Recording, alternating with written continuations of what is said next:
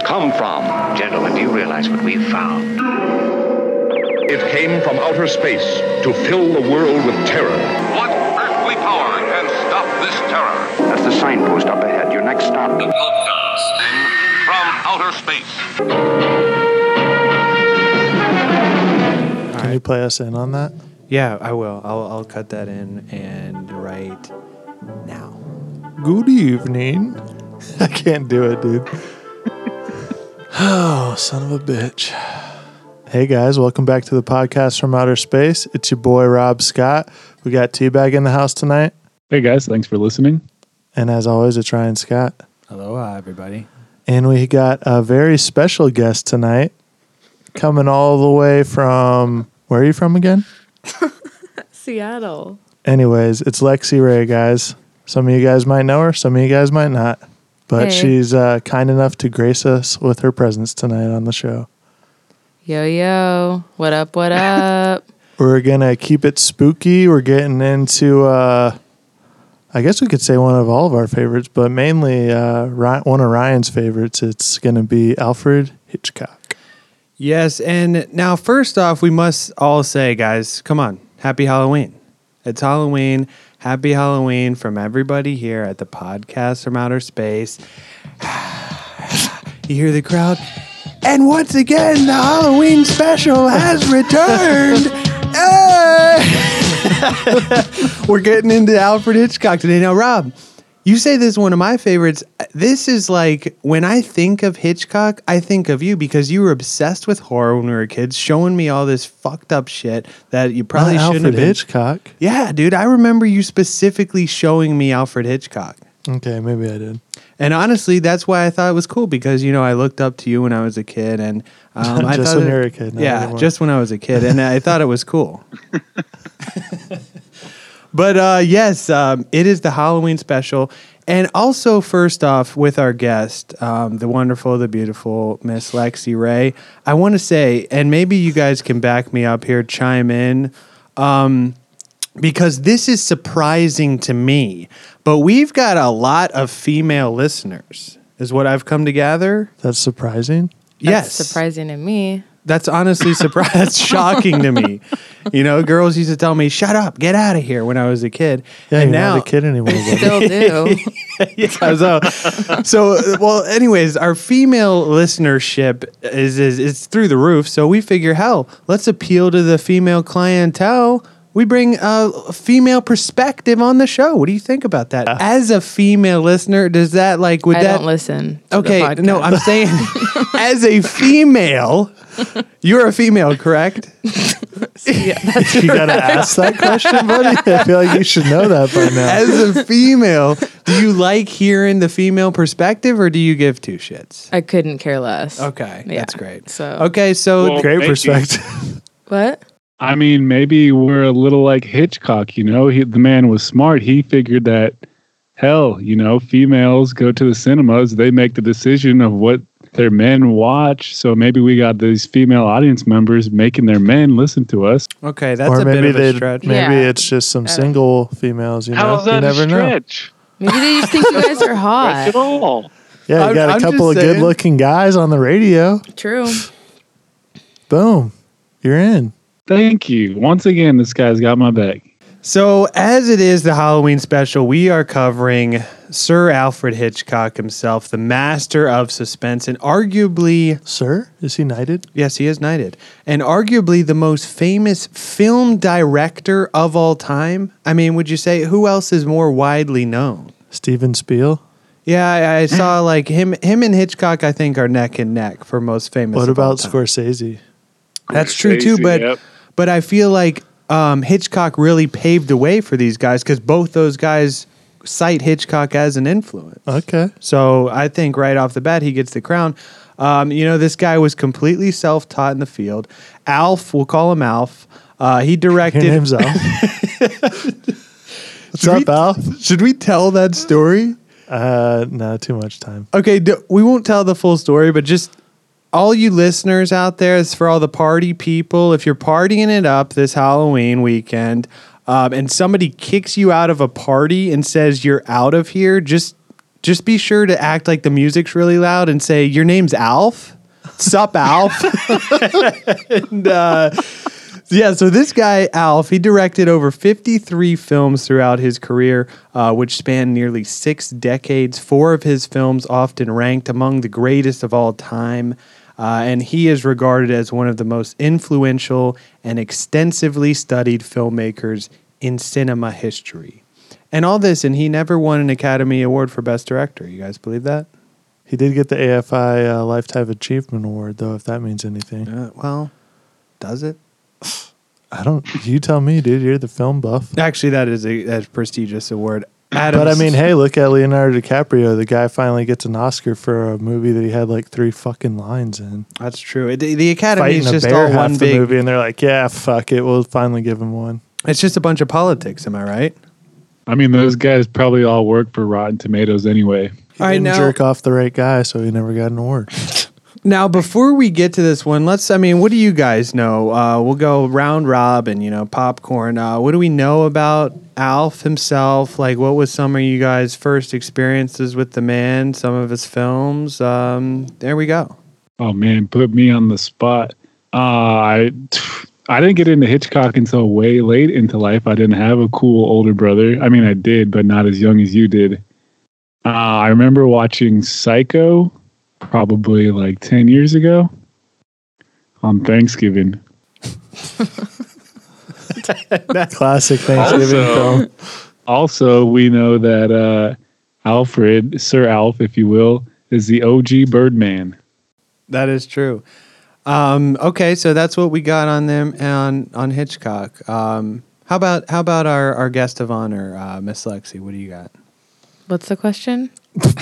First memories of Alf. What do you know about Alf? Um, I mean, I- I don't have any first memories of like his himself specifically, but I mean, the movie The Birds was the first movie that I saw of his, and it freaked me the fuck out, and it still does. It's terrifying. I mean, I saw a Did you pack guys of just recently see it?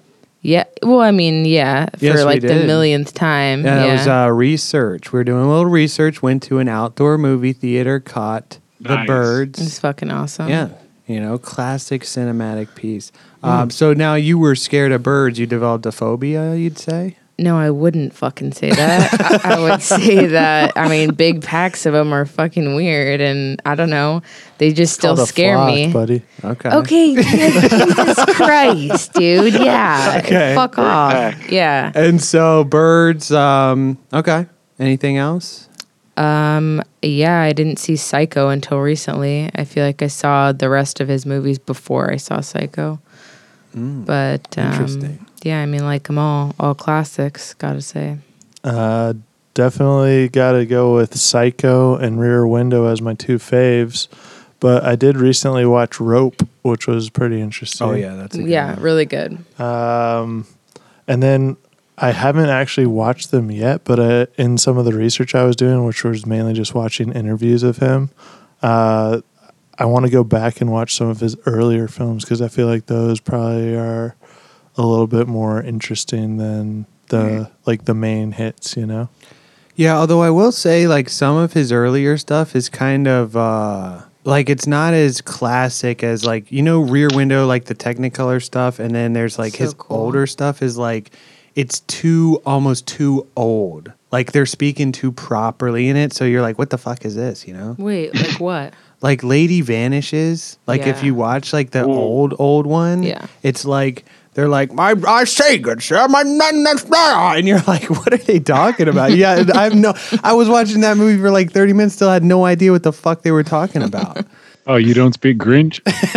yeah, I'm not as fluent as you over there. Um, all right, so I mean, do we want to hop into the guy's life, the guy's story? Let's um, let's set the scene. So the year is 1899. Jesus, that's how fucking old he is. how old he was. This- yeah, yeah, yeah. The Spanish not American the Spanish American War had just ended. Mount Thank Rainier God. Mount Rainier National Park was just signed into creation. Um, aspirin was just patented by Bayer. The bicycle frame also just patented, however, not by Bayer. and Scott Joplin was also granted the copyright for his Maple Leaf Rag. Uh, you know, it's like Oh, what is that? Yeah, what? Dude, that's like you know the old school music. Like I'll cut some in here, like the Entertainer. Yeah, it's like you know the the dudes with like the like you know they play it Oh, at doing the Disney. mess around. Uh, not, not it's not Ray Charles. It's like uh, but he is little he is- older than that. Yeah, and he is also a black man, and he played on the black keys because he was like too afraid to touch the white keys. Re- really interesting. You check it out. No, I swear to God, Scott Joplin, brilliant ragtime musician. Check it out. Um, so, you know, that's just a little bit of what's going on in the world.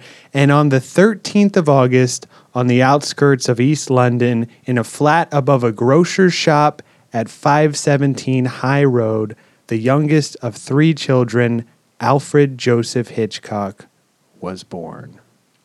Now, this guy had uh, two older siblings, older brother uh, William, older sister Ellen. Uh, he was born to Emma Jane and William Edgar Hitchcock. William was a greengrocer, as his father before him had been. What does that mean? Greengrocer, it's like um, I, I was looking it up. It's like a, almost like a bodega, but strictly um, like fruit produce. and produce. Adam, how the fuck do you know that? for people with a green I thumb. researched. yeah, right. And so I've been to jolly old. Yeah, so uh, you know, he was a greengrocer. I and I guess at the time this was like on the cusp of poor society. You know, it wasn't like he was a dirt poor peasant, uh, but he also wasn't a rich man by any means. Just an old He's a- greengrocer. Cory Matthews of his time. Oh, His old man was a grocer. grocer. Got it. Okay. Okay. Now Hitchcock, uh, he could not remember ever having a playmate as a young lad, and uh, one or more prominent stories he would tell uh, about his childhood in interviews was his father sending him to the local police station with a note when he was five. Uh, the policeman looked at the note and locked him in a cell for five minutes, saying, This is what we do to naughty boys. "Now this experience. That's experience." fucking terrifying. yeah, That's this ex- also not the first time Adam said that tonight. this, uh, this experience left Alf with a lifelong fear of policemen because fuck the police, you know. I mean, I, I, Alf Even if wasn't. you're in jolly old. yeah, he wasn't too far off. Um, and apparently, he was scared stiff of anything to do with the law. He would not even drive a car in case he got a parking ticket. Jesus. Smart. Now, yeah, that is smart. I can get behind that. I myself hate driving. Yeah, you definitely do. I'll vouch for that. Uh, now, when he was six, uh, the family moved to Limehouse and leased uh, two stories at 130 and 175 Salmon Lane, uh, where they ran a fish and chip shop. This is classic London, right? Um, they would move again when he was 11, uh, this time to Stepney. And in October of 1910, Hitchcock was sent to St. Ignatius College in Stamford Hill, Tottenham. Uh, this is this was a Jesuit grammar school. Now I was looking this up. What the fuck is a Jesuit? You guys got a reading on that? If you looked it up, shouldn't you know the answer to that? Well, it was confusing. Like, I think they're Catholics, but they focus on like missionary work. I mean, I don't really know. Like, I guess they're more also like very strict Catholics. Um, yeah, I and feel like they're the Mormon Catholics. Okay, and this this had uh, this school he went to had a reputation for discipline. Uh, one of the stories was that the priests used to whack the boys with a hard rubber cane, and uh, this was this always came at the end of the day. That's what they So- thought it was. It was actually a big dealio. okay, that's, uh, that's that's up for debate. But um, so the, the punishment came at the end of the day. So these kids had to sit through fucking Jesuit grammar classes, just anti- knowing that they were going to get whacked with a giant rubber dildo. And what would he say to him, Adam? This is what we do to naughty boys. and uh, Hitchcock said it was this that gave him um, a sense of fear. Like this is where he developed his sense of fear. And honestly, if if I'm looking at this, I'm thinking also, what is this guy known as? Master of suspense. Do we think maybe this is where he developed a little bit of his knack for suspense? You know, he's got to wait all day to get whacked off by one of these priests. with a rubber cane. yeah. He probably didn't know what it was. You know, he was too young. Now, see, when I was looking at documentaries and stuff, I heard something about this, but I also heard that there was an incident with his mother one time that kind of influenced his filmmaking, his style. Oh, I did will. not hear this. What do we got? Do you remember the story? Uh, something about I I remember him being locked away. That I remember hearing. But then I guess he was in his mother's arms one time when he was really young, and she like sent someone to scare him, and he kind of held it against her. He had like a grudge against women. Totally understand that. I did not hear this. I heard Did like that happened to you, buddy? Yeah. Did you just write this? I heard like he okay, I think this was a joke though. And again, Hitchcock like British sense of humor, very dry. Very I'm not going to get all the jokes he's talking about in these interviews, but in one he said like they asked him where he got his sense of fear, like what makes him do all this scary shit and he said he you know, he was like my mother held me and she said boo. Yeah, yeah, yeah, yeah. Yeah, so I think that was a joke. I don't know. He said he was six months old, and his mom said "boo" to him. You don't remember? He's not going to remember that. I think that's like his sense of humor. He's a British guy, dude. There's, there's a very different sense of humor. that would go right over my head. yeah. So uh, his favorite subject in school. What are we thinking that was? Oh, Hitch. What do we got? Lunch. Definitely not PE. I'll say science. Film? That's not a subject. to say. 1899, yeah, what wasn't the subject? I didn't yet? really go to school. Oh, can't wait to go to film studies. Hasn't even been invented yet. so uh, his favorite subject in school was actually geography. Um, he- That's what I said. yeah. Um, he became very interested in maps uh, and like railway and like time timetables of like when the trains would come in and shit. Um, Hitchcock, from a young age, wanted to be an engineer. Uh, in July of 1913, at the age of 14, he left the Jesuit school uh, and he enrolled in night classes at the London County Council School of Engineering and Navigation. Try At saying that five times fast. Yeah, age 14. I mean, different time, you know. It was old. Like you, you got pushed through school a lot faster back then. With the wish it was cane. like that now. yeah. Well, it's also like, you know, they had some horrible shit going on and people were pushed through school so that they could work and help out the families. You know, they had like child labor and shit. So uh, it wasn't all that great, you know. Now, sadly, in December uh, the following year, Alf's father, who had been suffering from emphysema and kidney disease, died at the age of 52. Uh, now, he kept some of his night classes in order to help uh, support himself and help out his mother, as like both of his older siblings had left home. He took up a job for 15 shillings a week as a technical clerk at the Henley Telegraph and Cable Company. Now, th- I guess 15 shillings. I was like doing some research on this. So this he was working for about 90 bucks a week. That's dog shit pay. yeah, and trying to help support his mom. Um, What's a shilling? yeah, it's like a, it's, it's like this old. It's like um like pirates. English you know? currency.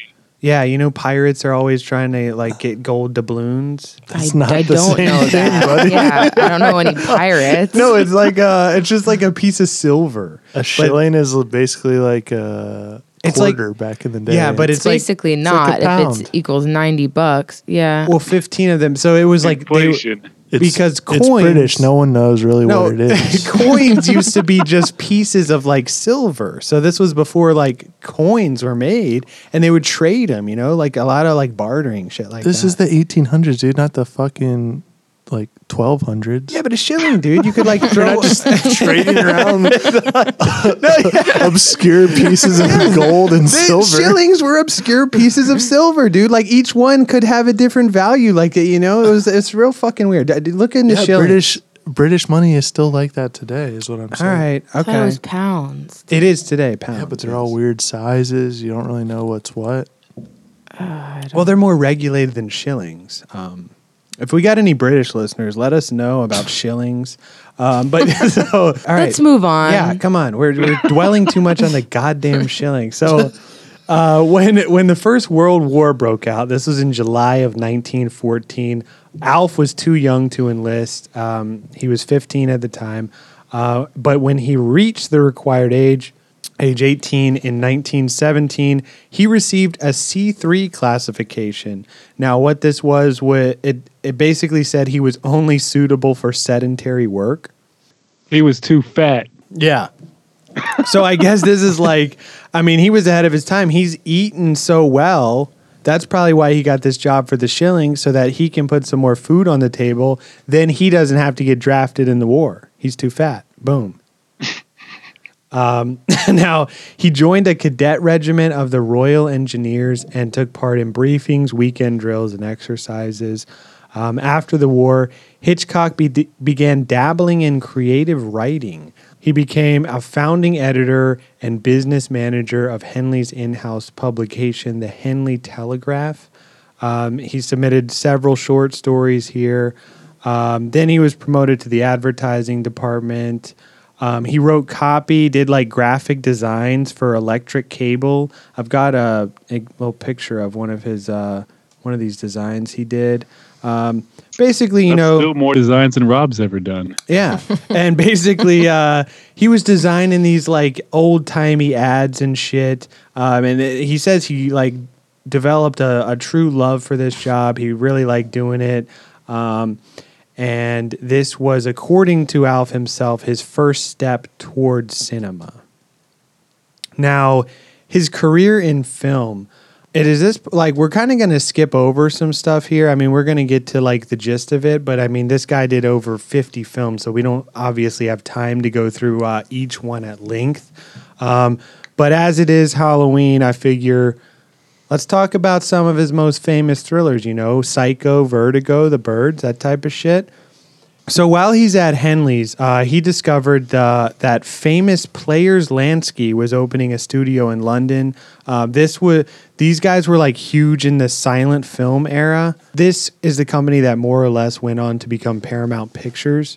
they were he heard they were planning to adapt the Mary Corelli novel The Sorrows of Satan into a film. Uh, and I was looking up this. Obviously, like this is a hell of a film for him to get his his foot in the door on. Like super fucking Halloween. You know, guy makes a deal with Satan. Uh, like making a deal with the devil. Classic like Faustian film, that sort of thing. So you know, he produces some drawings for title cards. And what this was is like in silent films. You know how Tarot? between in silent films, you know how like between scenes they have like words like of what the people are doing. Yeah. It's like that. Um, so Gotcha. so Alf starts drawing some of these up. He sends them to the studio. Bada bing, bada boom. They hire him, and in 19, at the age of 20, he began working for Islington Studios in Poole Street, Hoxton. So he's hired as a title card designer. Within a few years, uh, he's working as an assistant director. So you he's guys picking up a pattern here? All these great directors kind of just fucking popped in, did whatever the fuck they want. Well, yeah, that's what I'm saying, and especially like with Hitchcock, because like film, like as we were saying, it's on it's on the early stages of being made. So he's just like, hey, fucking weasel my way in here, right place, right time. Boom, he becomes one of the most famous directors in history. Taking his own office like Steven Spielberg. Yep. Now, um, I guess like his first full length film was The Pleasure Garden, and then it was The Mountain Eagle. These were both silent films, and uh, but all the prints of the Mountain Eagle have like disappeared. Nobody knows what the hell happened to it. And probably Um, no one cares. No, I mean this would be a very important piece to get Hitchcock's first film. It's it's uh I'm kidding. Dude. it stands at the top of the British Film Institute's most wanted list of lost films. Uh, now, in 1925, he directed his first feature film, which was Blackmail. Um, this was also the first, uh, I guess they're called British talkies, like a, a film where they actually had sound and people talking and shit. Well, they're called talkies here in America too. Well, I don't ever call him that. You say to your Look friends, "Hey, go into the talkie." Maybe in fucking 1915 you did. I have never before heard that in my life. Yeah, that's because you didn't grow up in a time where it was transitioning over like that. You know, you got a distinct. Are you going to a silent movie? Or are you going to a friggin' talkie? You know. Okay, all right. So talkies, um, Hitchcock bringing the first one to Great Britain. Now this is important uh, because his career basically starts in this trans- transition period uh, between silent and sound. So you know he learned like a lot on silent films and then he's thrown into like a whole world of adding in sound. So Hitchcock himself, he was a big proponent of being able to watch a film with no sound and still follow the story. So this was like one thing that he I guess like one of his philosophies. He's saying like as a director, you should be able to visually tell a story and people are able to follow along with no sound. Sounds a lot like the new Star Wars to me. What, you just want to put it on mute? I could put it on mute and follow along with the story because it's the same story they've told. What he's saying is it's such a great film that you don't even need sound to follow along with the storyline. Yeah, I mean, all, all Star Wars stories are the same. They, some guys fight each other with laser swords, and then they find out they're someone's dad. Whoa, dude, chill out. It's like an episode of Mari. Now, uh, now in the 1930s, he directed classic suspense films like The Man Who Knew Too Much and 39 Steps. On set, Hitchcock was a bit of a jokester. Uh, I found this little tidbit out. He would often place whoopee cushions under his coworkers' chairs, uh, and he once held a dinner party where all the courses had just been uh, dyed blue with food coloring. Sounds like some shit you would do. Yeah. How's that even? That's not even a prank. Like what? Just imagine Hitchcock sitting there. Oh, my God, the food is blue. Um, also, he once bet a guy from his crew that he couldn't spend a whole night locked in handcuffs. Uh, so this guy's like, "Okay, you're on, easy. Um, thanks for the free money, bitch." Uh, not knowing, Alfred fucking dosed him with a laxative before he put the handcuffs on. What? This guy was a classic prankster. He one time went as far as using his pranks as part of his creative process. During the filming of the 39 Steps, he handcuffed the two leads together for a scene and then pretended that he lost the key. Um, so the actors were chained to each other for hours before he suddenly found the key and he just explained this whole thing was just a ruse to help them build chemistry. That's actually pretty cool. I mean, Isn't that how you and Lexi got together? Yeah. What Alfred Hitchcock handcuffed us together while working on one of his films? No, that is not how we met. I thought it was funny. Thank you. now, uh, uh, now speaking of his marriage, um, also in December of nineteen. Speaking of handcuffs, yes, yes. Proposing, are you? Speaking of handcuffs, speaking of Lexi, um, December of 1926, Hitchcock married Alma Reville. In July of that same year, uh, their daughter and only child, Patricia Alma H- Hitchcock, was born. Uh, now, his marriage, this is very important in his career as um, his wife became, like, she was also she worked in the industry and she co-wrote many of his films and she also like helped him edit shit he would bounce ideas off her they would discuss ideas she would like act stuff from his stories that she didn't like shit like that real collaborative effort here um, because you know collaborative or controlling? I'd say collaborative because a lot of people say um, that she played a big role in his success. And I mean, it's the classic line behind every great man is a woman. Bet. Great woman. Is that is that the line? Is it behind every man is a great woman, or is it behind every great man is a great woman? Dude, no, that is not the fucking line. What's the line? It's the fucking first thing. Behind every great man is a woman.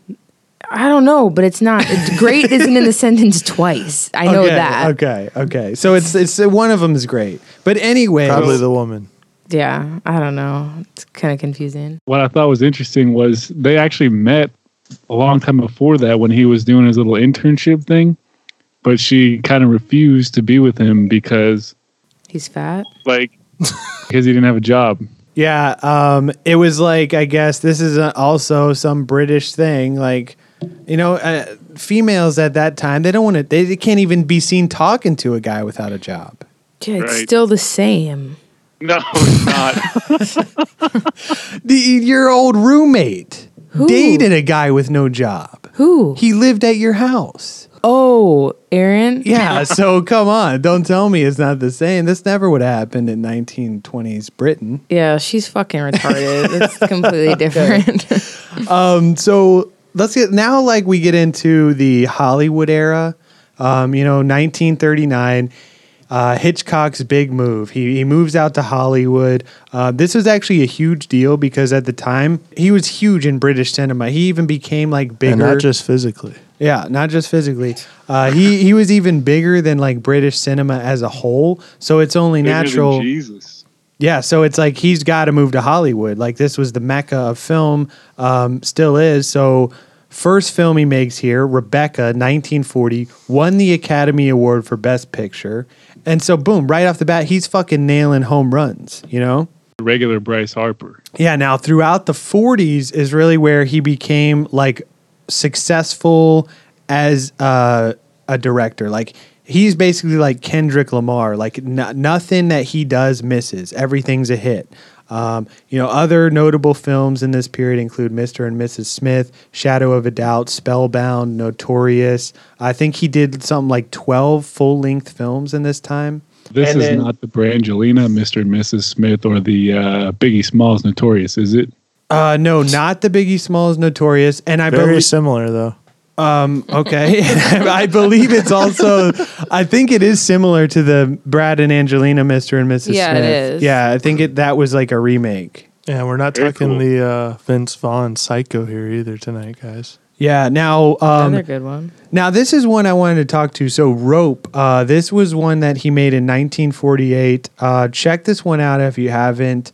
Uh, it's, Very good. Yeah, and it's really interesting too. Like the stuff he did with filming here, um, like the film appears to have been shot in a single take. So it's like you don't like watch the camera when you watch this movie if you can like consciously remember, and you don't like ever really see cuts like in in a normal movie. It's Um, crazy. and the way that he did it, like um, it's basically like 10 takes, each one ranging from four and a half to 10 minutes because 10 minute was all the film that would fit in the camera at the time. And this was also the first of four films that Jimmy Stewart was in with Hitchcock. He would become a recurring actor that he used. Great Um, fucking actor. Yep. And now he's got a great speech in the end. Check it out. Very cool fucking movie. Uh, now, it was actually inspired by the uh, Leopold and Loeb, I believe I is his name. Uh, Leopold and Loeb case of the 1920s. Now, this case is actually very fucked up. And this will be like the first bit of our Halloween content. Um, there's actually a great documentary on it on PBS if you're into like true crime type shit. But basically, these fucking like, this is like, you guys ever seen Murder by Numbers? Oh yeah, so good.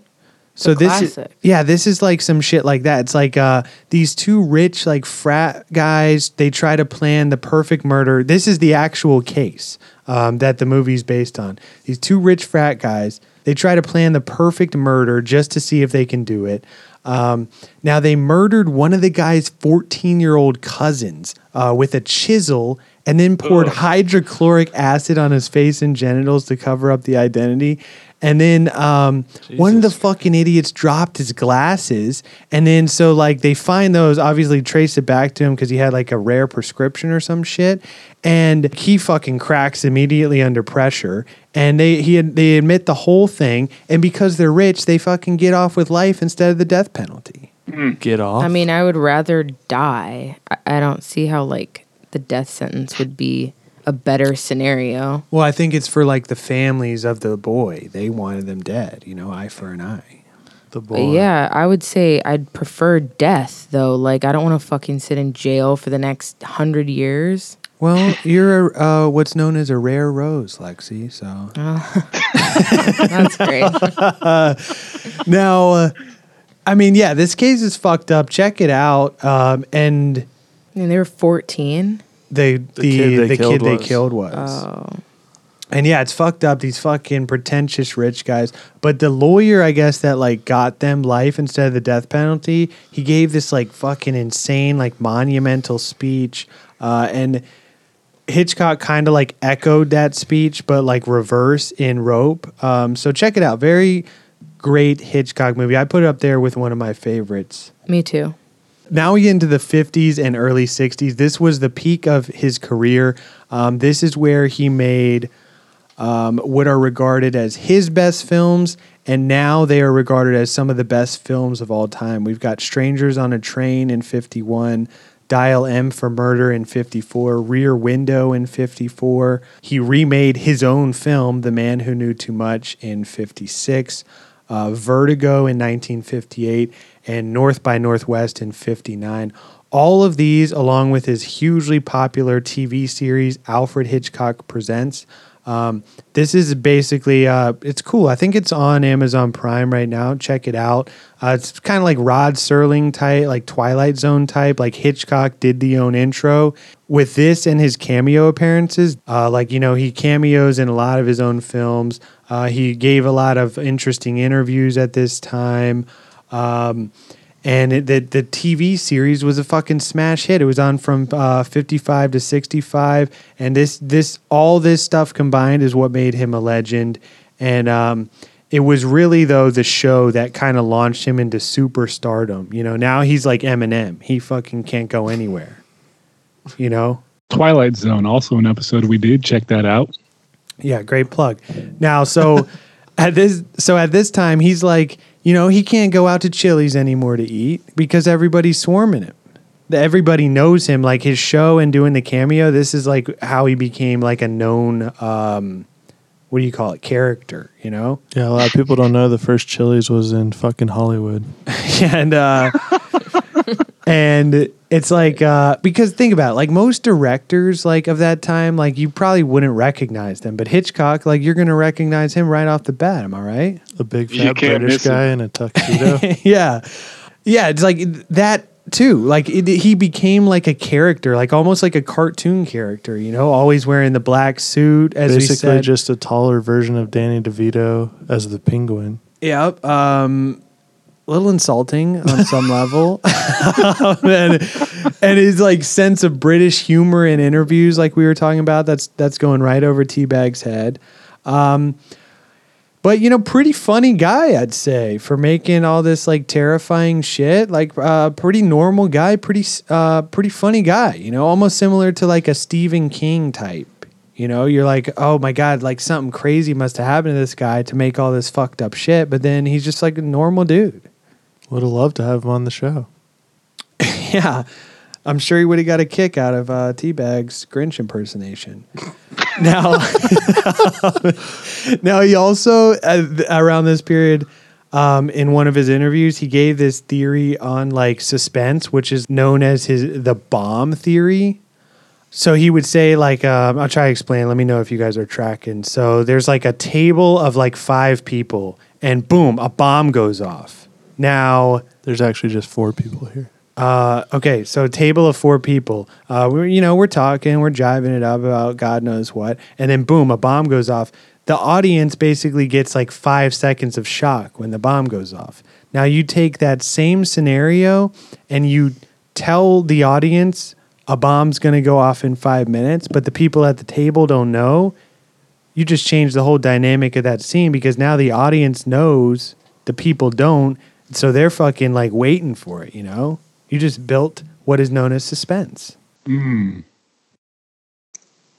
It's like when a girl sends dirty messages to you all day. Oh God. How is it like that? Let's hear. Let's hear your Hitchcock bomb theory on girls. All day she says this is gonna happen, this is gonna happen, and you know it's gonna happen. All right. So what? So would the other one just be boom? She comes in your room naked. and slaps you with a rubber fucking dildo and says, "This is what we that do not a good tonight, analogy? boys." what? I mean, Is that not yeah. a good analogy? Okay, there we go. Teabag's uh, nudes theory. That was horrible. Suspense builds from fucking phone sex for teabag over here. Still single, ladies. Now, uh, Uh, now, some of his most famous films include Vertigo, North by Northwest, Psycho, and The Birds. Um, his works became renowned for their depictions of violence, although many of his plots um, are basically just there to serve as a tool for understanding like uh, the complex psyche of the characters that he made. So the first one that we, I wanted us to talk about, uh, Vertigo, 1958. You guys seen this film? Everybody? Bet your sweet ass we have. Yep. All right. So first off, I mean, what do you guys think of the film? Did we like the film? Not like the film? Uh, to be honest, I fell asleep halfway through. Okay. I mean, not one of his most exciting works, but definitely probably top five. Okay. Um, this is a classic Hitchcock film. If you haven't seen it, uh, check it out. But we're, we're not going to spoil it if you haven't seen it because it does have a pretty mind bending uh, twist in there. I didn't get that far. Yeah. So check out the twist if you haven't. Uh, but furthermore, Twisted your mind to sleep. a lot of people say that this was Alf's most personal work, and this is one that is often uh, lumped in there with Citizen Kane as one of the best films of all time. Uh, this film also pioneered the dolly zoom technique. You guys ever heard of that? Never heard of it. So you know in uh, like Lord of the Rings when he's on the trail and it does that zoom where like the camera's going in, but it's also zooming out at the same time. You know what I'm talking about? This is in like a lot of films. I've never seen the Lord. When of he's going to Mordor. yeah, that's that's what he does in the movie. So yeah, Even the trees walk in those films. okay. Like I can't think of another example right off the bat, but you know what I'm talking about. The camera moves in, but also like zooms out at the same time, so it gives it this like weird effect. I know what you're talking about. Okay, I get it. They that? don't fucking get it. Okay, so, so this is like he pioneered that. He fucking invented this technique. Um, and this is one of the main. Now, okay, this is fucked up because so obviously Vertigo comes out. Now it's like one of the best films of all time, but I guess it wasn't accepted well when it came out. Like a lot of great films, you know, like we talk about Halloween, fucking um, shit like that. But It's like Van Gogh. No one liked his shit when he was alive, and then Yeah. now that he's dead, everyone hmm. wants a fucking piece of that ass. But Hitchcock himself, he thought like the main reason Vertigo wasn't more of a hit was because of the aging star, Jimmy Stewart. So he said, I'm never using this fuck again in any one of my films ever. Oh, that, I don't think that he said that. He definitely didn't. Well, it is something similar to that, you know? Um, Jimmy, you broke my heart. he, uh, he wanted Cary Grant instead, and apparently, like this was for his next film, he wanted to use Cary Grant, uh, and apparently Hitchcock, like he he just couldn't tell Jimmy because they were friends, so instead he just waited until. Um, Jimmy took another part in uh, Bell, Book, and Candle, and then he just used that as an excuse to uh, cast Grant. And he never confronted Jimmy, um, and then they were able to maintain their friendship. And no one's ever heard of that movie since. Yeah.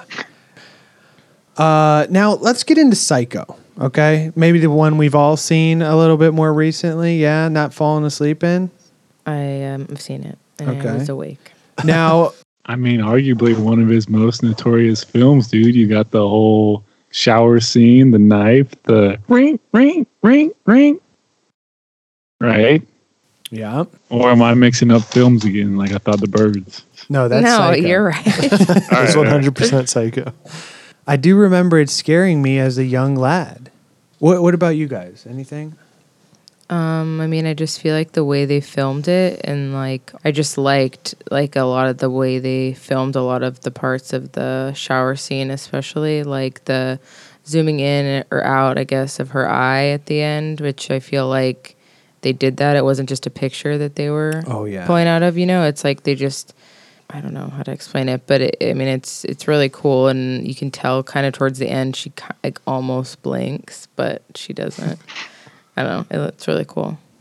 I think the uh, perspective that they use from like the uh, killer's point of view kind of laid the groundwork for how horror movies from that movie going forward would kind of be portrayed, at least in good horror movies. Definitely. Male gaze. Uh, don't know if I would call it that. Yeah, that's what that's what it's called. uh, voyeurism. A little bit of a voyeur. Oh, like okay. Um, yeah, this I would say is uh, without a doubt the most well-known film of his career. I mean, would you guys agree? I guess. That's what I think of when I think Hitchcock or The Bird. Yeah. Yeah. Also, the most profitable. Um, he pers- Hitchcock personally made uh, somewhere around fifteen million dollars on this film. That's about hundred and twenty-seven million in in uh, twenty nineteen. Um, he also basically funded the whole fucking movie himself because nobody wanted to make it. Uh, but he was so big, literally and uh, and physically, physically and metaphorically, uh, he was so big at the time that uh, he could just do whatever the fuck he wanted. So he offered at first to film Psycho in black and white so that it was cheaper. He said, "Hey, I'll even use Alfred Hitchcock presents um, the the crew from that just to save money yet again." Um, and Paramount rejected this. Didn't he fucking like put his house down as collateral on the film? Saw it in a f- Well, in uh I was gonna ask, does anybody know like the actual cost of the film? I'd be very interested in that. I think he actually might have sold the house that he was living in at the time to help fund it. Yeah, I feel like you're right. I think And then after that he was like, "I'm living in a fucking mansion now, bitches." Yeah, I mean, fa- making a 15 mil. So the budget was uh, 806k. Okay. That's nothing. Mm, I'm sure back then it was a lot. yeah. um, but yeah, I mean, he said, fuck it. So Paramount rejects this. They were saying, hey, our sound stages are all booked. Um, this was a lie. Um, now, Hitchcock then said, okay, I'll personally finance this shit and I'll film it at Universal International using my own production crew if you guys, Paramount, just distribute it. Um, so they obviously agree to this. Um, and Hitchcock acquired the rights to the novel for nine thousand five hundred dollars. what a steal. Yes, and apparently he also had some dudes like buy up a bunch of copies of the book so that people couldn't like See the ending. yeah like predict the surprise twist ending. Smart. Now, this one at like um like what Hitchcock says about this one is that it it was a horror film. Like I guess he doesn't personally consider it a horror film, but he says it was like the sense that he wanted people to carry the fear from the movie with them when they left. So like he wanted you to be paranoid in the shower. Did you guys have that at all? Hundred Oh, percent. Yeah, that's what he was going for. Now he he also like I feel like he kind of treated this as like a bit of a joke. You know, like as we said, the guy was a fucking prankster, and I feel like this is essentially like him just fucking around, and he influences an entire genre of film. He planned it. And a lot of people say like this is the earliest example of the slasher film. So I think there was only maybe like one or two movies that predated it at the time that was like on par with it, and like nobody's heard of the other two. Am I right? Can you even name him? Uh, one was Peeping Tom, which came out like a, a few months before it. But uh, I mean, it was like Was that a porno? no, it was not a porno. it was not noteworthy though. But obviously, like, yeah, the shower scene was the most monumental. I mean, he's killing off the main star like right in the beginning. Uh, also, no flushing toilet had ever appeared on mainstream film or television at that time in the United States. That's weird. Well, there you go. so, uh, Toilet humor. Yeah, and and, and like also what he did, which I thought this was interesting. he's like he intentionally sent like the I guess they had a lot of like strict codes on what you could film and not. Obviously, fucking toilets. Uh, they wouldn't let you film, but there was a lot of like strict codes and stuff. So he would purposely send cuts that were like way more violent, so that they would be like, "All right, you have to cut this out," but then he could have it the way he wanted. So he would be like, obviously, I'm going to axe that. Yeah. But then I can keep this stuff that's like not so bad in there. Going off of the whole like, uh, you know, killing Janet Leigh in that, in that shower scene um, towards the beginning of the film, um, also would not let people into the film if it had already started. Uh, he was extremely adamant about this. Good. Yeah, it, like he thought that if people went and didn't see Janet Leigh, like if they had came after she had already been murdered, they would feel cheated and they wouldn't like get the suspense. They wouldn't get the build up. They wouldn't the twist wouldn't hit him the same. So he like wouldn't let anybody in after it had started. I mean, and if you're just going to be late to a movie, you should fuck off anyways. Exactly. You know, Agreed. I think I think people really need to like relearn movie etiquette. Yes, fully agree. and now uh so as this is a Halloween episode, want to get into some of the uh this is some of the more grotesque stuff. We're going to get into the influences of Psycho. So uh, based off the 1959 novel by Robert Bloch, uh, the story draws its main influences from two cases. Now, first influence of Norman Bates, uh, we probably all know, or at, at the very least have heard of, um, the case of Ed Gein, the butcher of Plainfield. You guys, you guys heard of this guy? I'm familiar. Duh. So no. Never heard of him. I'm not a big horror guy. Oh my god. Yeah. See, now this is that. This is the test because Adam, I know, is not a big horror guy. So he now you haven't heard of this. So would that be classified as horror if it's like real life? Not a big fan of murder either. so uh, so Surprisingly. um, Ed Gein. Now, disclaimer: like, if you guys don't like movies like Psycho, Texas Chainsaw Massacre, Silence of the Lambs, maybe why go the fuck ahead. are you and- even listening yeah, to this maybe go ahead and just one. no, keep listening, but maybe just fast forward about ten minutes because we're gonna get to some pretty gruesome stuff here. Um, but the novel was loosely inspired by the case of convicted Wisconsin murderer and grave robber Ed Gein. Uh, now, as as Blanche, the uh, the And writer, We're not talking about uh, grave robbers like in our last episode, the uh, Egyptian Book of the Dead. Check that out if you haven't already. yeah, although kind of similar. Now, as Uh, no one um, was buying shit from him, I don't think. so uh, so Blanche lived Blanche who wrote the novel he lived about 40 miles away from Plainfield, Wisconsin, which is where Ed Gein committed his crimes. Um, so he had at the very least heard of the case, but he didn't truly know all the details. Now, both Gein and Norman Bates uh, lived in isolated rural locations. Um, each had a deceased domineering mother. Uh, they had sealed off her room as a shrine to her. Um, each dressed as a woman, although Bates uh, was wearing clothes, not a woman's skin. Um, however, unlike Bates, Gein is not strictly considered a serial killer, as he was only charged with the murder of two women. Now, Ed Gein, let, like, let's get into this guy. So, just I was just an average neighborhood handyman. Uh, used to babysit neighborhood kids. Had, did handiwork around town. Um, and this guy was actually like the definition of like creepy old house, like actual boogeyman, old man from Family Guy, um, fucking pure insanity.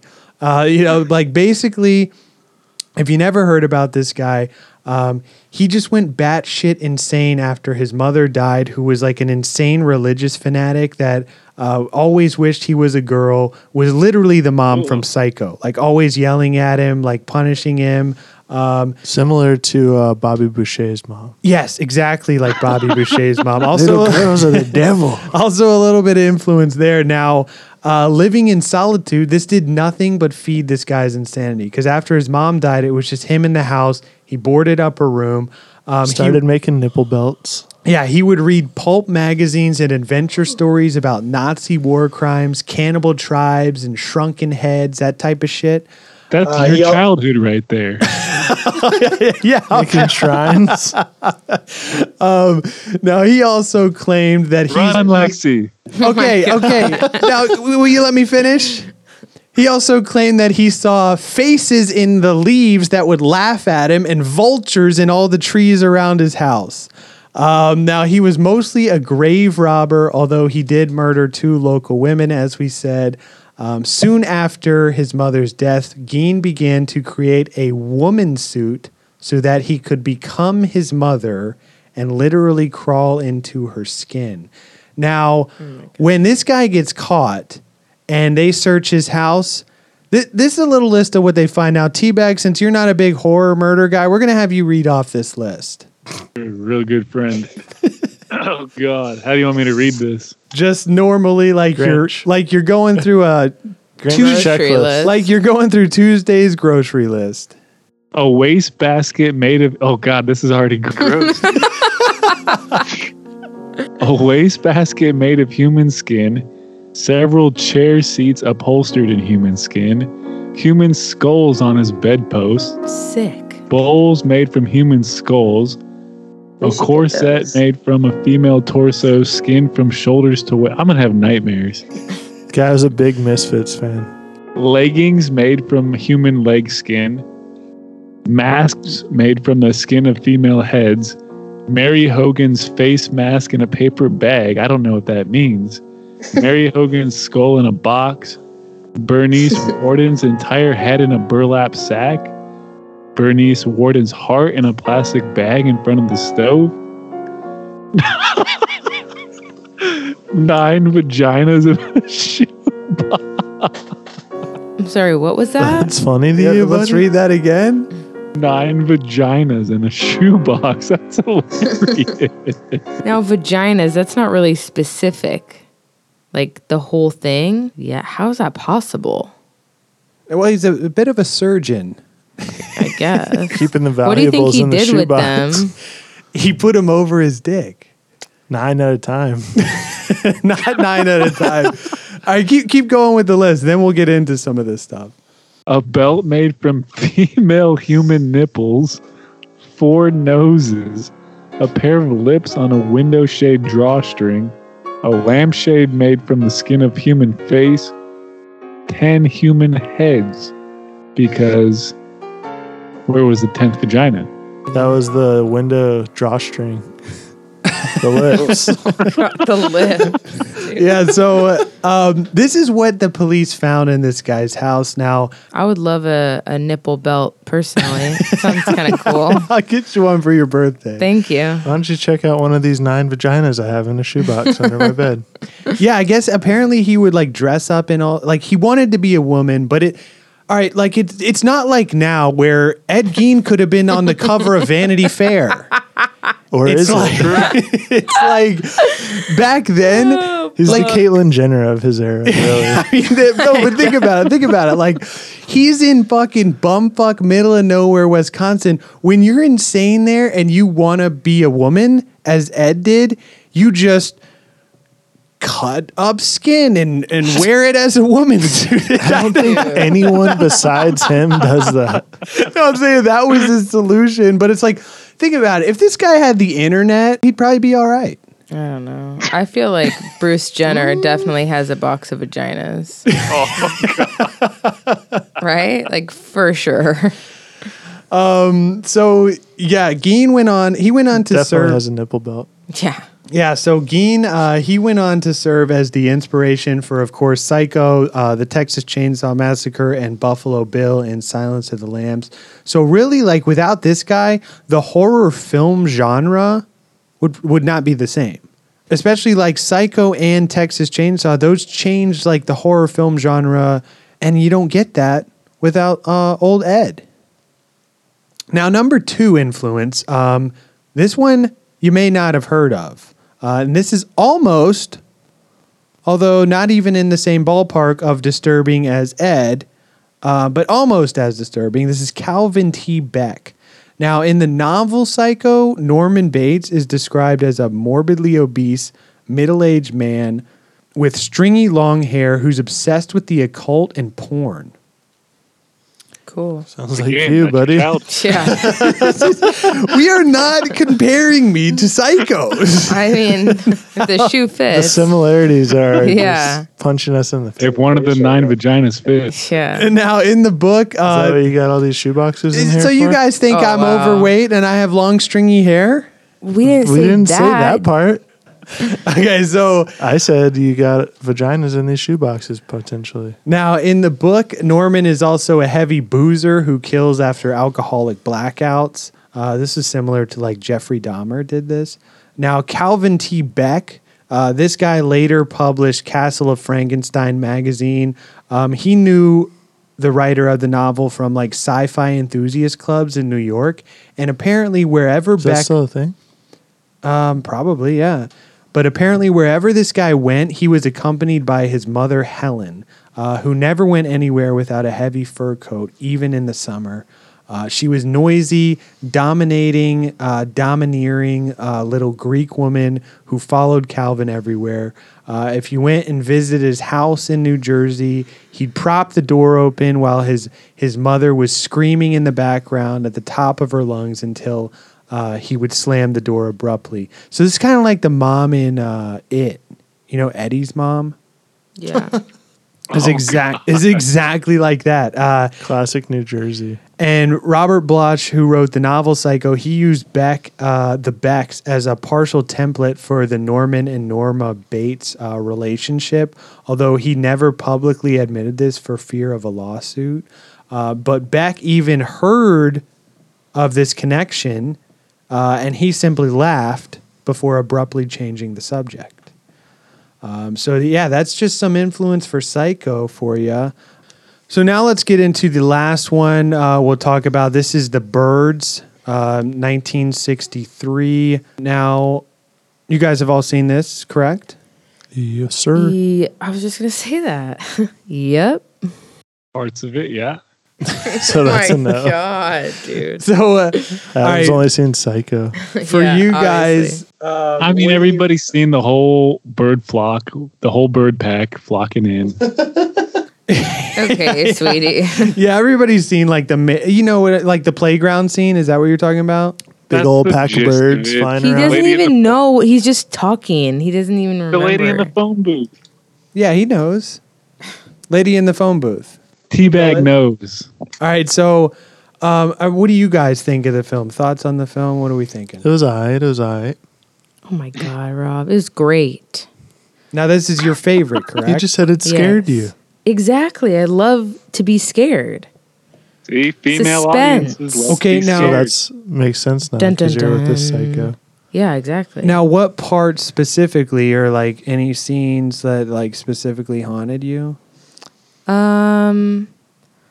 Well, The pack of birds. yeah, that mainly. And uh, I thought the brunette should have played the main character. That was pretty haunting. And um, Wait, how do you explain that? I just feel like uh, the blonde lady, she was boring and Okay. she wasn't as um, pretty as the other lady. okay.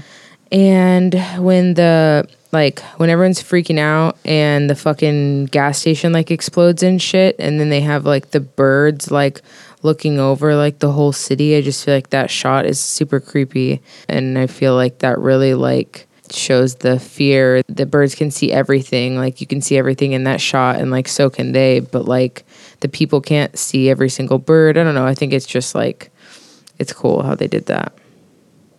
Okay. Yeah. So this one again remind like different than Psycho, where like Psycho you get the murder right off the bat. The Birds is more of like a slow burn, way more suspense, way more build up. Yeah. And then that's like also partially what makes that like playground scene so terrifying. Like you know what I'm talking about in the playground where she's smoking the cigarette and it's like one bird and then she turns and there's like maybe like 10 birds That and then scary. like eventually she's like smoking the cigarette like thinking thinking and then there's like hundreds of birds behind her and you're like so terrified. And also this is what i'm thinking when we went to see this you know there's the children's choir singing in the background? Yeah.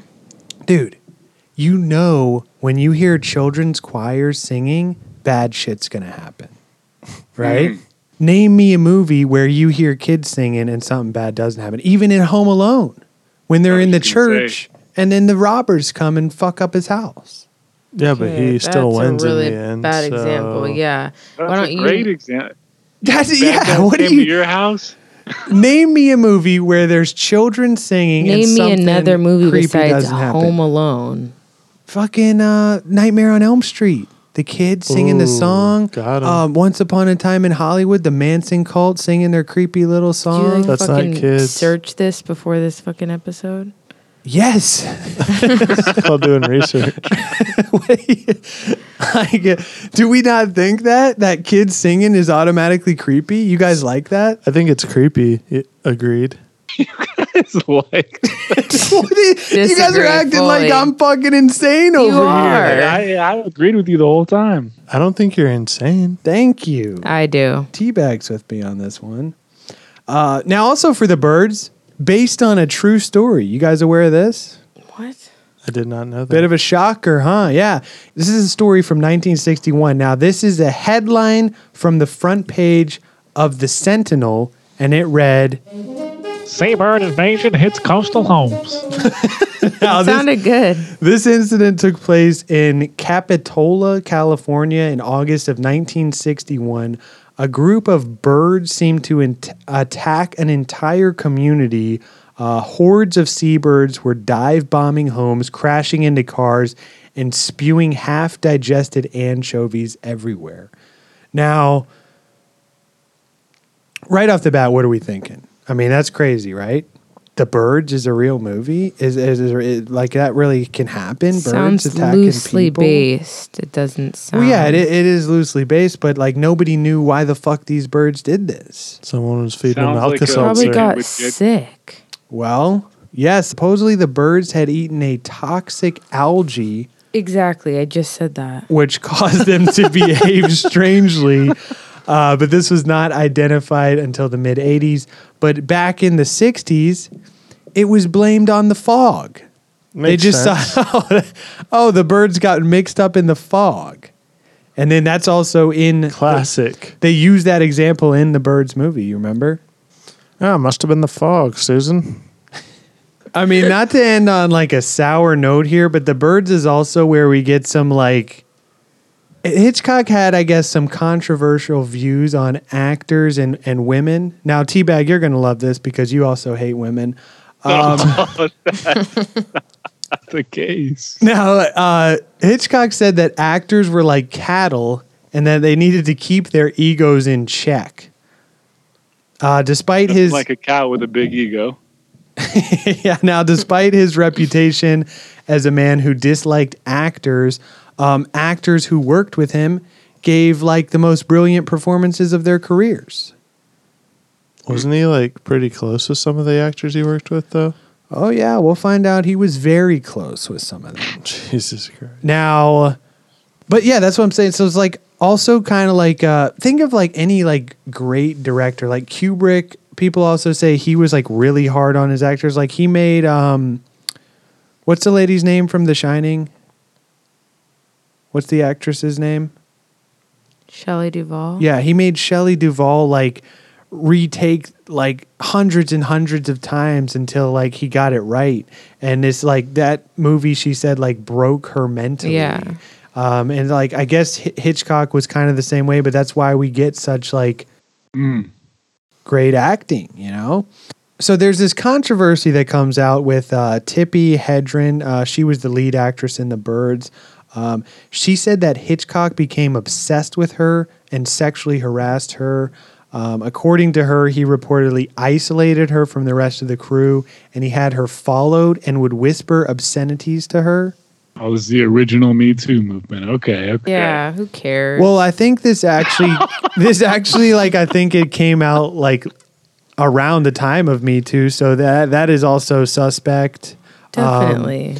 But Oh, actually, this guy that's dead already yeah. used to scream Right? obscenities at me. and maybe also that was just Hitchcock pranking, one of his classic pranks, you know. Fucking little slut.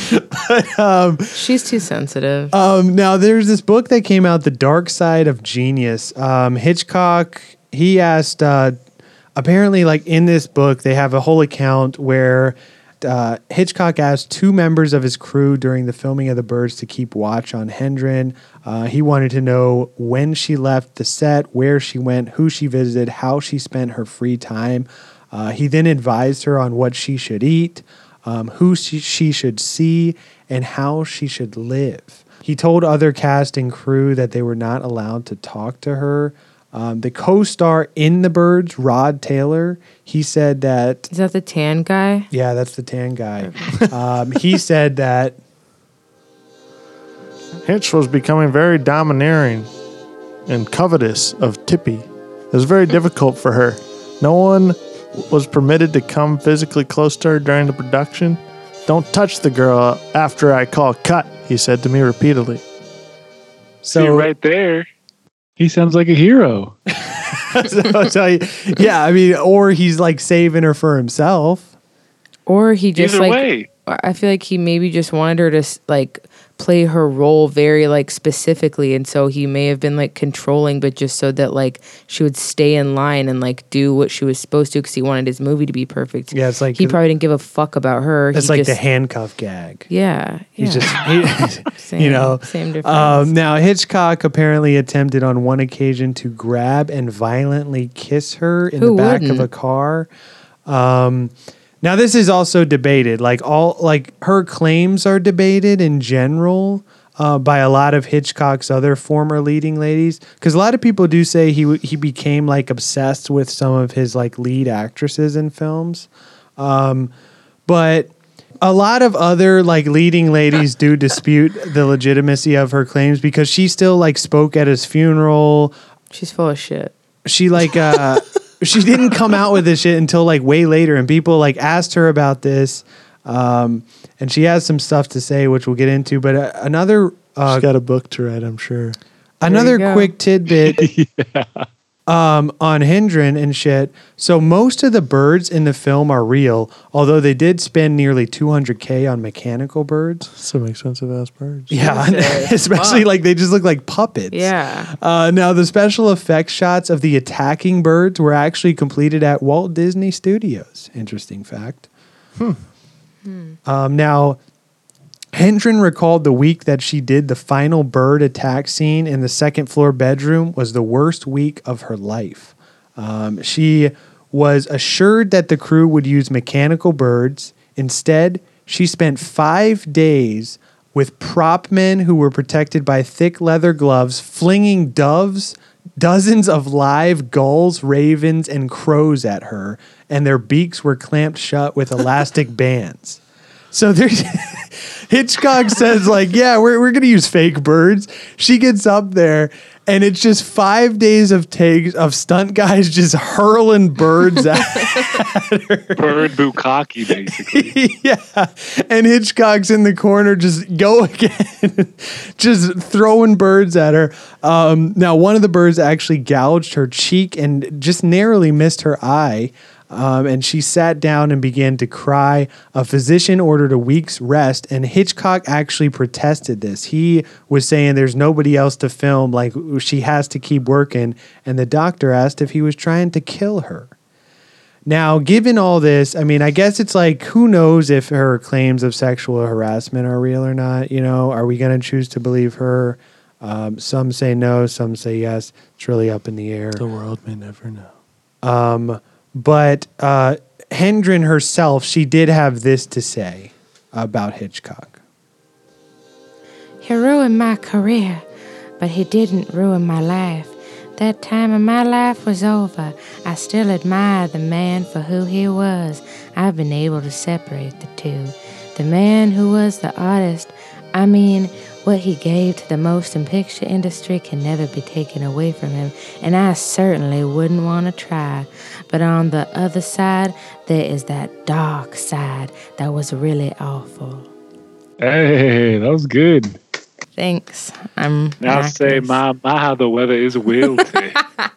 Now, so Melt like a candy bar on the windowsill. so even she's saying like the guy he did some good, but he was still you know trying to fucking finger me in the back of the cab. now, do we like okay? So let's Verbatim. say let's say Hitchcock did do like his little sexual ant, ant antics. Tried to kiss her. His jokes, they're jokes, dude. Okay, so that's what we're taking. We're are we going to separate the art from the artist? I I- don't care either Okay. way. So yes, like it's yeah. like the it's like the Jeepers Creepers thing, you know? Like Mm. the director of Jeepers Creepers is a convicted pedophile. He was diddling kids on set.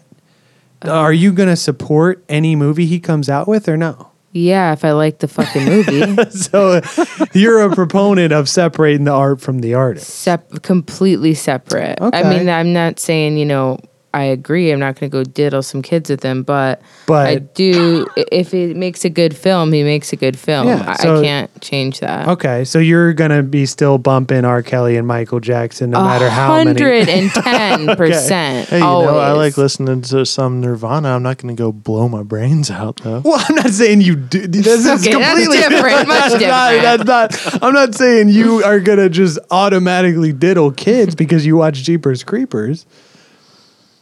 Yeah, but I'm I just saying, think you know, I mean, people protest Okay, this isn't even going to sound good, but Oh god. Okay, here we go. It's unbelievable. I can't wait for this. if you're saying the claims against him is that he cursed at her and tried to kiss her in a cab, I mean, I think there's like a lot of more sick fucks out there than Alfred Hitchcock. Okay, I and like just be a woman and tell him to fuck off and continue your day. Like why does it have to be some big dramatic thing? Okay. There. I mean, that's the woman perspective on it. You know, as well, I think Well, I also, he could have, you know, had some balls himself and said, hey, look, I want you to stick to your fucking role, do this, do that, instead of having Yeah, some fucking true. weirdos follow her around and yeah, that is weird. tell her his, tell her every move to him. That shit is kind of weird, in my opinion. Yeah, I mean, it kind of just seems like he was like a little like obsessed and like stalky almost. Like he's a stalker. Yeah. And uh, as we know from his films, maybe a voyeur. Mm. Now, Either way.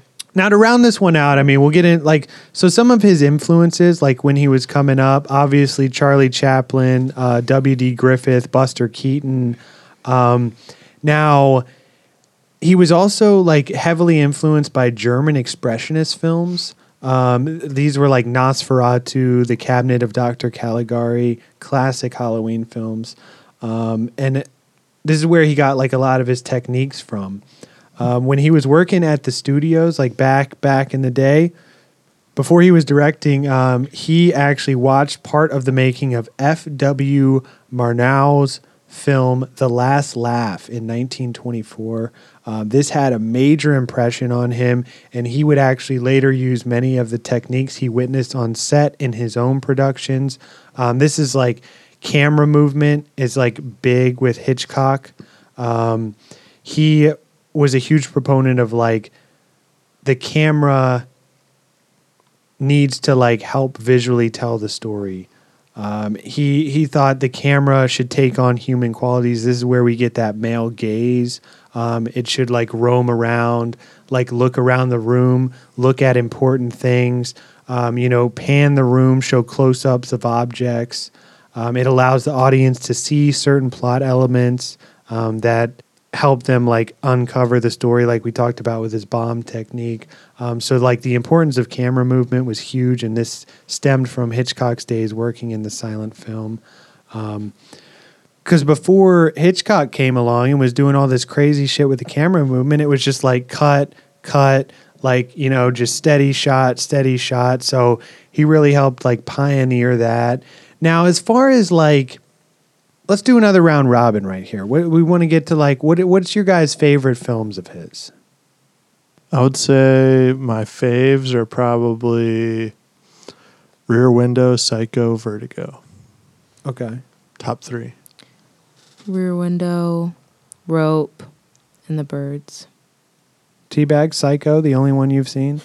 That's it. That's the only one Well, I've seen. parts of the birds. Don't forget that. Okay. um, yeah. I saw Now, a fucking trailer for it one time.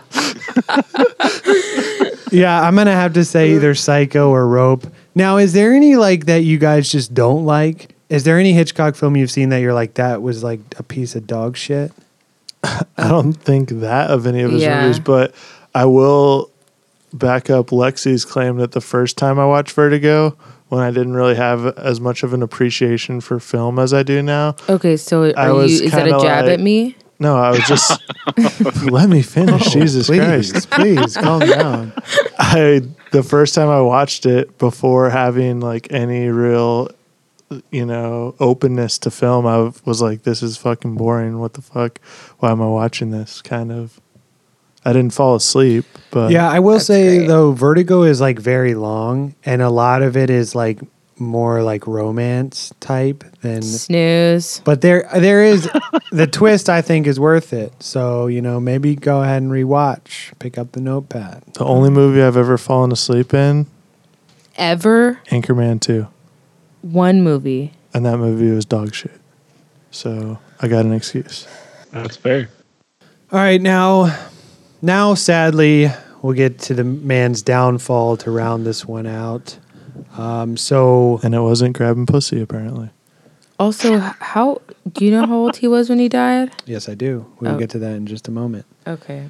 Now, Hitchcock, as we've made the jokes about, heavy set guy, you know, husky guy, we'll say. To say the least. Big Um, boned.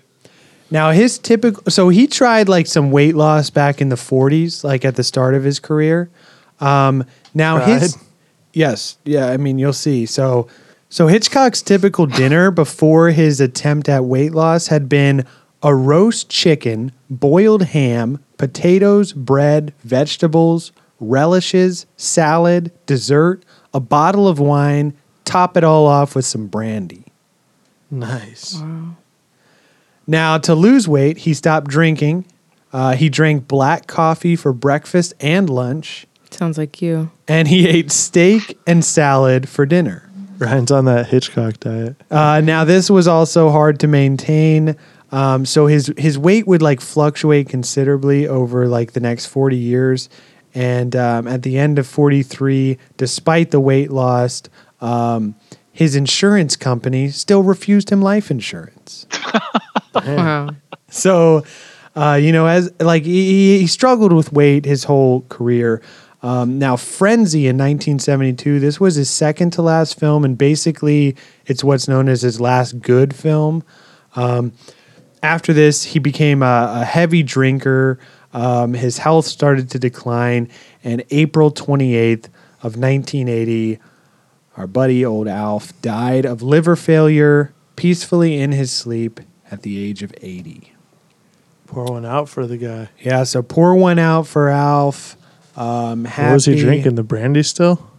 Yeah, he was a big uh, brandy guy, huge brandy guy. It's in all his movies. It actually made me want to go buy a bottle of brandy and like drink that. That's like very classy, right? You should have for this episode. I know I should have. I just, you know, I just couldn't make it to the liquor store. Just couldn't make it right down the street. Yep. Um, So so the guy doesn't like to drive, doesn't want to get a parking ticket.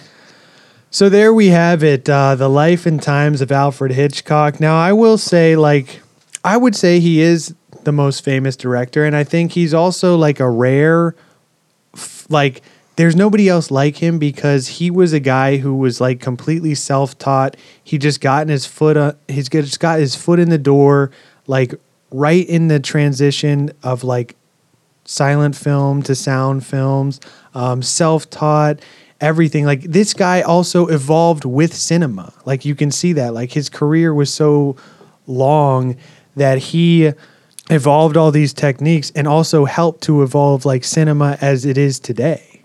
I mean, he was basically making movies up until he died, right? Yeah, pretty much. Now, so pretty much a 60 year career if you count his early on. Yeah, and like a lot of his films now routinely appear in like uh, polls of greatest films of all time. Um, you know, even in like his early years, he was dismissed as being like a populist entertainer.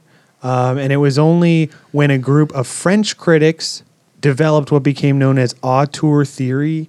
Uh, this was like um, a director of a film was recognized the same way as like an author or painter. Because like before this, that really didn't exist. Um, we mentioned that Hitchcock never won an Oscar for Best Director, but he did win for Best Picture. But at the time, that was credited more to the producer. It wasn't like today where you got like these famous directors like Nolan, uh, Tarantino, and like you know their work.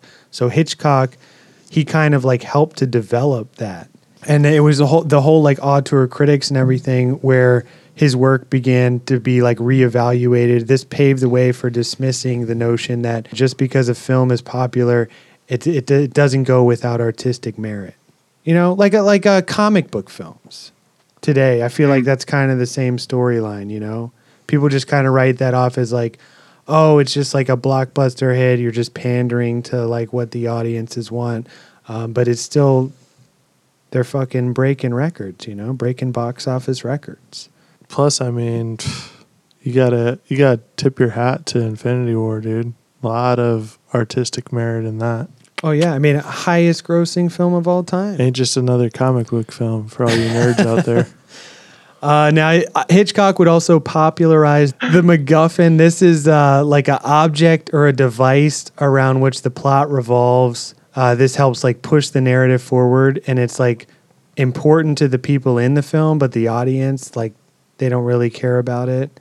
Um, he he used this a lot, and also his his themes in films focus a lot on like uh, voyeurism, uh, death, sexuality, guilt, and the family.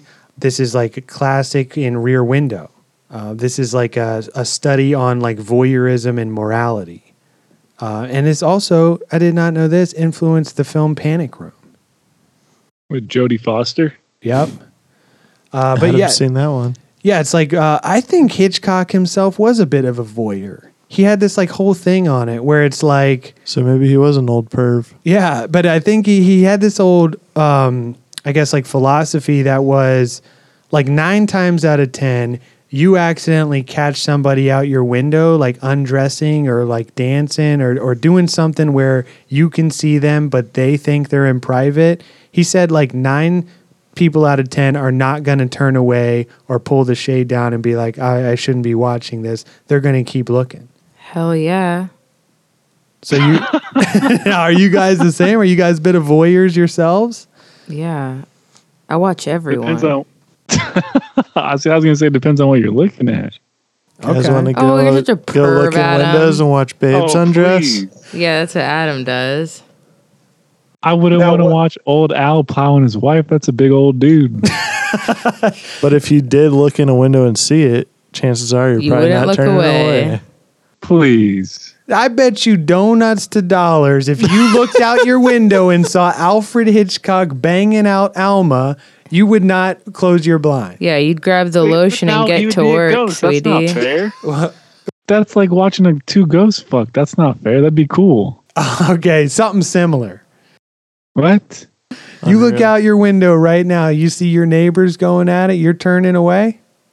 Yeah. Have you ever been down south? You're full of shit. Well, you are a man of high principle, Adam. No, he isn't. so master of suspense alfred hitchcock um, i mean that's what we got um, i would say that hitchcock he did more than any director to shape modern cinema um, which would be completely different without him uh, you know like his his eye for storytelling um, his whole use of like withholding critical information i think like he was able to do this better than anyone and really helped shape the way that movies are today. I mean, by the last year, eight of his films have been selected for preservation by the U.S. National Film Registry. Uh, Rebecca, Shadow of a Doubt, Notorious, Rear Window, Vertigo, North by Northwest, Psycho, and The Birds. Um, so there you have it. Hell of a guy. Uh, do you guys got any any last words on the guy before we get out of here? Hey, maybe the guy was a pervert, maybe not. Who really gives a fuck? The guy's already dead. But as Ryan already said, definitely one of the uh, pioneers in modern film. And uh, like him or not, you got to at least tip the hat to him, give him the nod as uh, arguably one of the greatest of all time. I feel like he his movies I can still watch now and I still feel the suspense and I'm still scared, which is honestly pretty difficult to find in like modern cinema. I feel like most movies don't scare me and I'm I already know what's gonna happen and I'm just bored, but I can watch his and I'm still now still pretty scared. Unless it's Vertigo. Then you just Then I'm asleep. out. I'm snoozing. It was a different genre of horror back then. Like the guy, all like all nowadays it's all like gore, blood, and guts and stuff. And this this guy really was the master of suspense, from what I understand. Too lazy, didn't read. Uh, fat guy in a little coat. One was a control freak who had relationship issues with his mother and women. Probably only banged one broad his whole life. Good for him. He, he was just a control freak, wanted to control every aspect of his film, and it paid off. Like obviously, his films are notorious, and good for him. Agreed.